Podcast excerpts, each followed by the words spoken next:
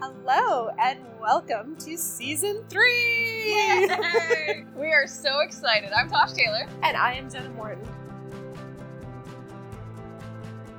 This is so exciting because not only are we launching our third season of doing this podcast together, Mhm. which brings us super duper close to getting to 100 episodes. Just got to put that in there because it's the first time we did an episode, I ended up by saying, oh, maybe we'll do about 100 of these.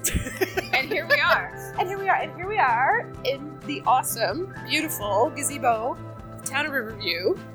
This is just, it's so much fun because not only are we out in public, which Yeah. is still a bit of a, you know, novelty right now in the world. It's true. And if you're wondering, we have been in each other's bubbles the whole time. So that's why we're shoulder to shoulder. Yes. Yeah.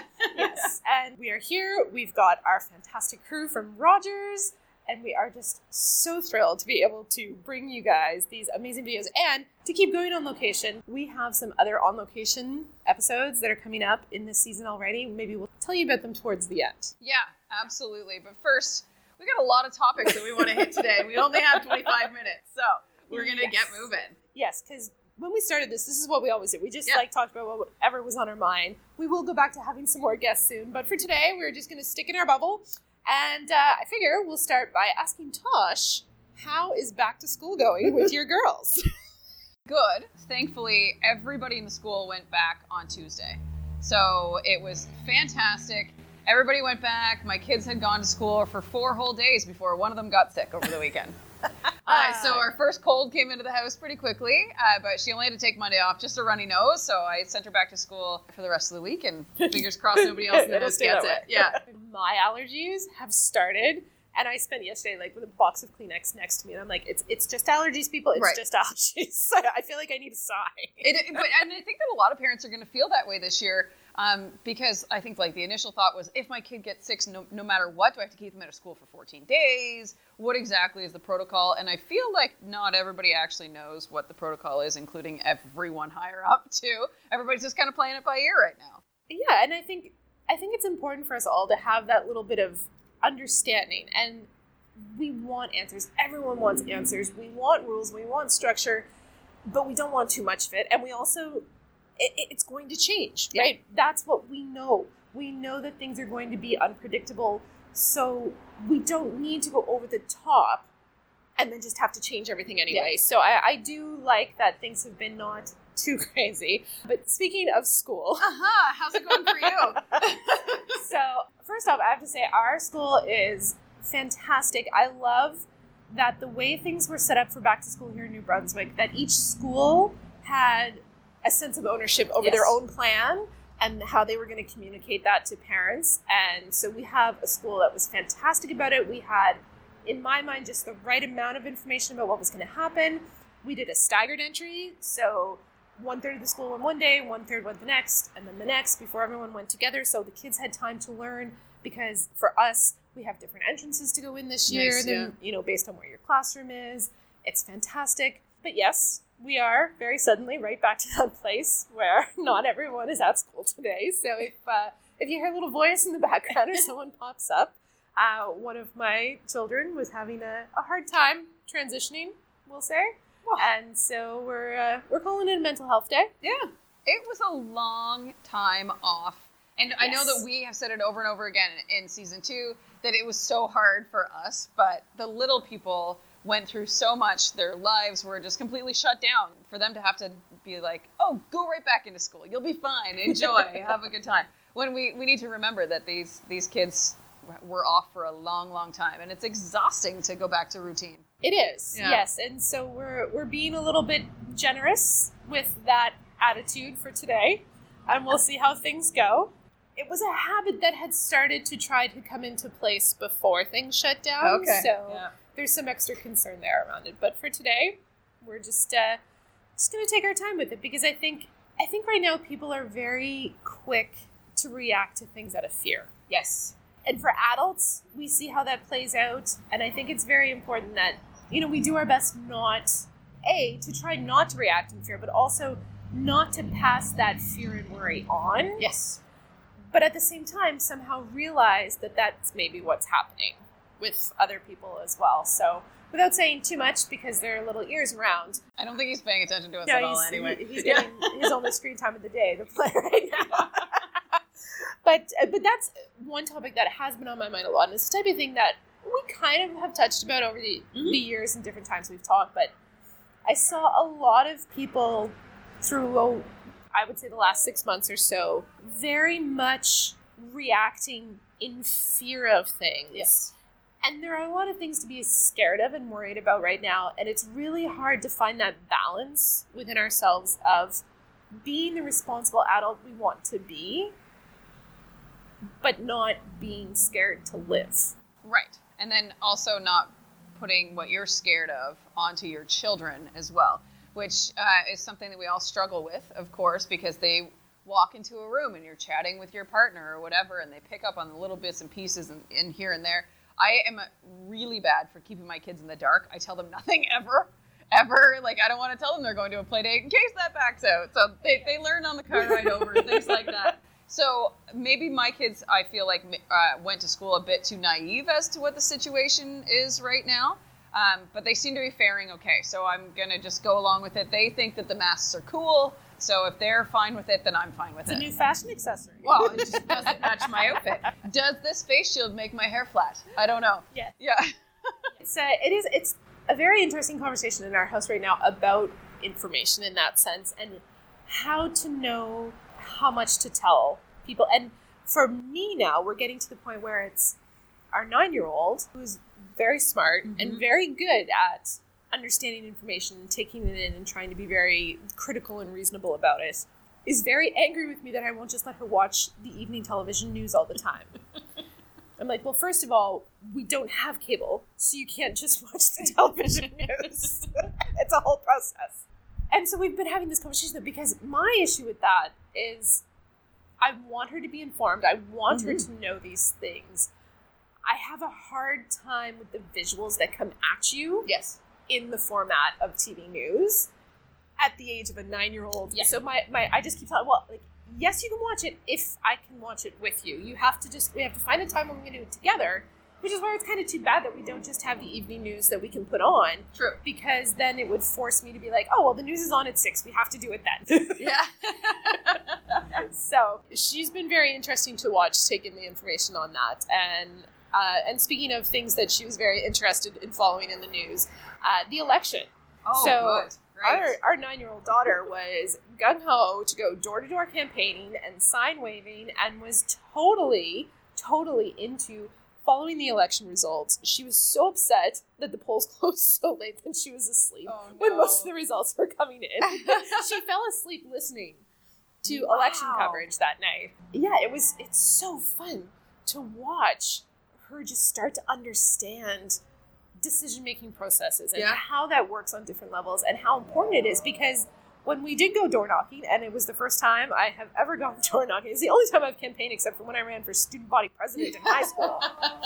It was so fascinating to meet people who very obviously did not understand how government works in the sense that they were confusing federal powers with provincial powers mm-hmm, with mm-hmm. municipal issues. And so I think it's so important to have these conversations with our kids and to have them with ourselves and with each other because I think even as grown-ups, it can get pretty muddy as to who's in charge of what and if you have a concern, where you're supposed to take that. There's a Facebook comment that I saw the other day where someone was like, "Oops, I missed voting times. I couldn't make it." Like there was three, two advance polls. You could vote by going in person from 10 a.m. until 8 p.m. anyway. And then someone commented on that post saying, "Well, it happened so fast. So many people just didn't even know what was going on." I'm sorry, what? well, and I mean, to that point, it was yes. a very strange election compared to what we're used to in terms of how long Mhm. the election Absolutely. campaigning But to me, that almost seems like when it goes so long, you're sick of hearing about it that you don't even want to think about it when it comes to election day. The short and sweet, I actually kind of preferred it. I think there's a happy medium somewhere between the two. Yeah. I think this one was a little short Three weeks maybe. in terms of what is democratically fair, especially having a little bit more insight into the side of things from a candidate's point of view this time because of discussions I had.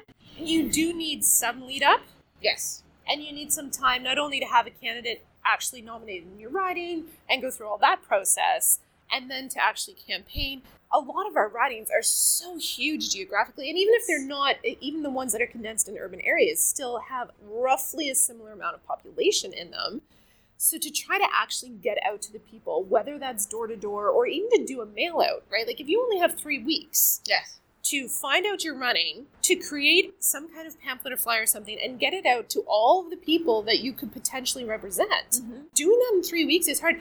The incumbent in the in the riding next to ours, because we live in this weird space where we get the information for three different ridings if people put them through the mail because of the way the mail routes are. So we got flyers after the election was over. Oh no. And Yeah. I and this was the incumbent. There was like this is someone who very easily had the money, had the stuff already pretty much ready to go. And still, within that three week window, it's hard to get everything out. So I think we need them to be a little bit longer than three weeks. Yeah, let's not go back to the ones that last months. no, no, I don't need to be looking at those signs for months. And that's actually one of the things that I dislike about the election process the most is the signage, is the pamphlets. And I understand, especially living in rural New Brunswick, that may be your only way of getting in, any information about them. But I just, I just think that they're a, a waste and it's garbage. I think that you can do the way that social media is nowadays. I feel like you can blast so much of it on the TV, across social media. I, I just, I'm done with the garbage.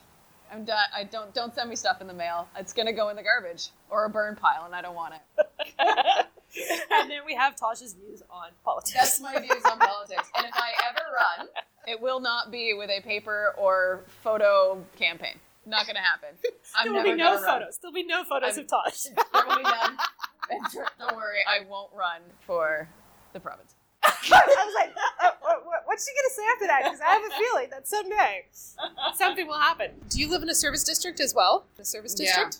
Yeah. Yeah. So you're like me. Like, you couldn't run for anything municipally No, I cannot. because we don't belong to any. I would just float Which is- around. Another thing that Yeah. sort of came up during the election, which I think is, I'm still just boggled that New Brunswick has all the, these little local service districts and all these municipalities, and I will be very interested to see when municipal reform finally comes to New Brunswick because it's going to come someday. Yes. I've been here more than 10 years and it still hasn't come, so I don't know when that day is, but someday we might see it.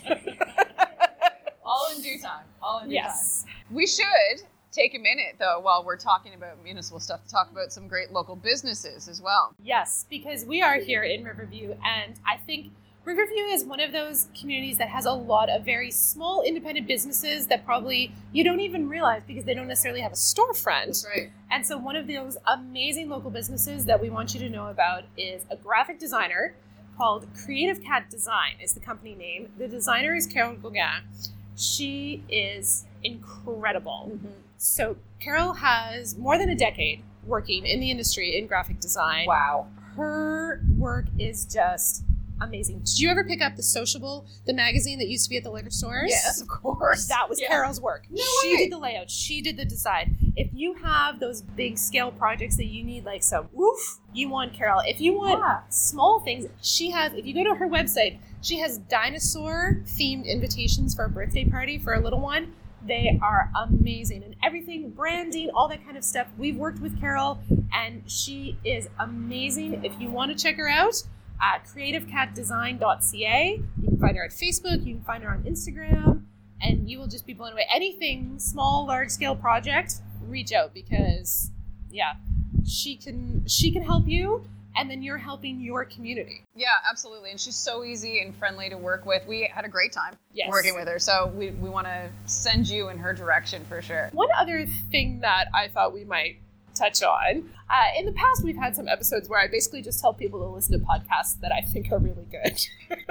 Same. And Yeah. so I'm going to throw out a couple because that's something, you know, over the past while, I've really gotten into binge listening to podcasts. Well, you know what?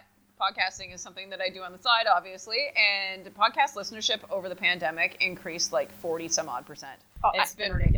It's it's amazing. It's mm-hmm. so good. And there are so many I will say this, podcasting is like children's books. There are so many high quality, amazing, pass them down, pass them around podcasts like there are children's books.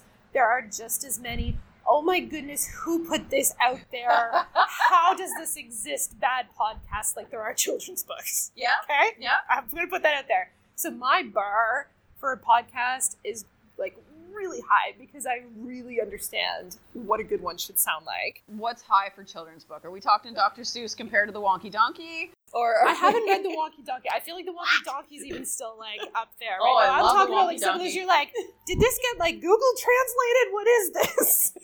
those kinds. Okay, all I've heard some podcasts like that where I'm like, I start listening. I'm like, no, Mm. no. So some of the ones that if there's one that has been out longer than we have. Yeah. They are almost to their 200th episode now. It's called Reply All. It's put out by Gimlet Media. It's so much like some of the stuff that I used to do back in the day with a friend of mine when we would produce stuff. They do this really cool segment. It, it's all kind of um, pop culture they, they break down things Okay. and explain them in a really good investigative journalistic type way, but Nice. very funny, very conversational. One of the best things they do is this bit called Yes, Yes, No. Oh. And so every so every few episodes they'll do a yes yes no where the two hosts Alex and PJ bring in their their boss whose name is also Alex and he brings in like a tweet or something that's going around on the internet. He's like, I don't understand this. You young people tell me what this is. and so they go around the table. Do you understand? Yes. Do you understand? Yes. Do you understand? No. yeah. Yes. Yes. No. And so then they break down these things, and some of them were things that I'd seen go by that I hadn't fully understood what that meme was about Right, right, and they break it down, and it's fantastic. It's so good. So yeah, listen to all their episodes. Okay. but in particular, what I wanted to talk about, there was one where they handed it over to a producer, and they let him have three episodes to talk about the Democratic Party in Alabama. And it was absolutely fascinating. I listened to it as I was walking around the loop lately, as I dropped the kids off after before school. Within the Democratic Party of Alabama, there was this huge blowout, and it became this very this fight for the party Okay.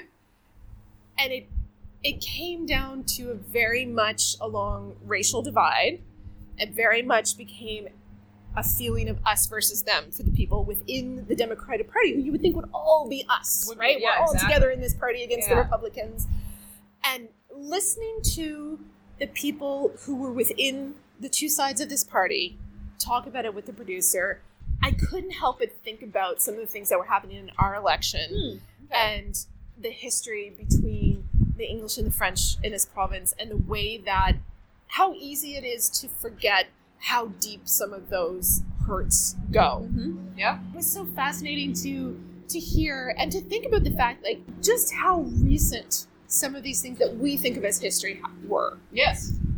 And to see how far we've come and and but at the point where where now we need this next reset. And so you can see that happening you know in the US and to some extent here in Canada with different different groups.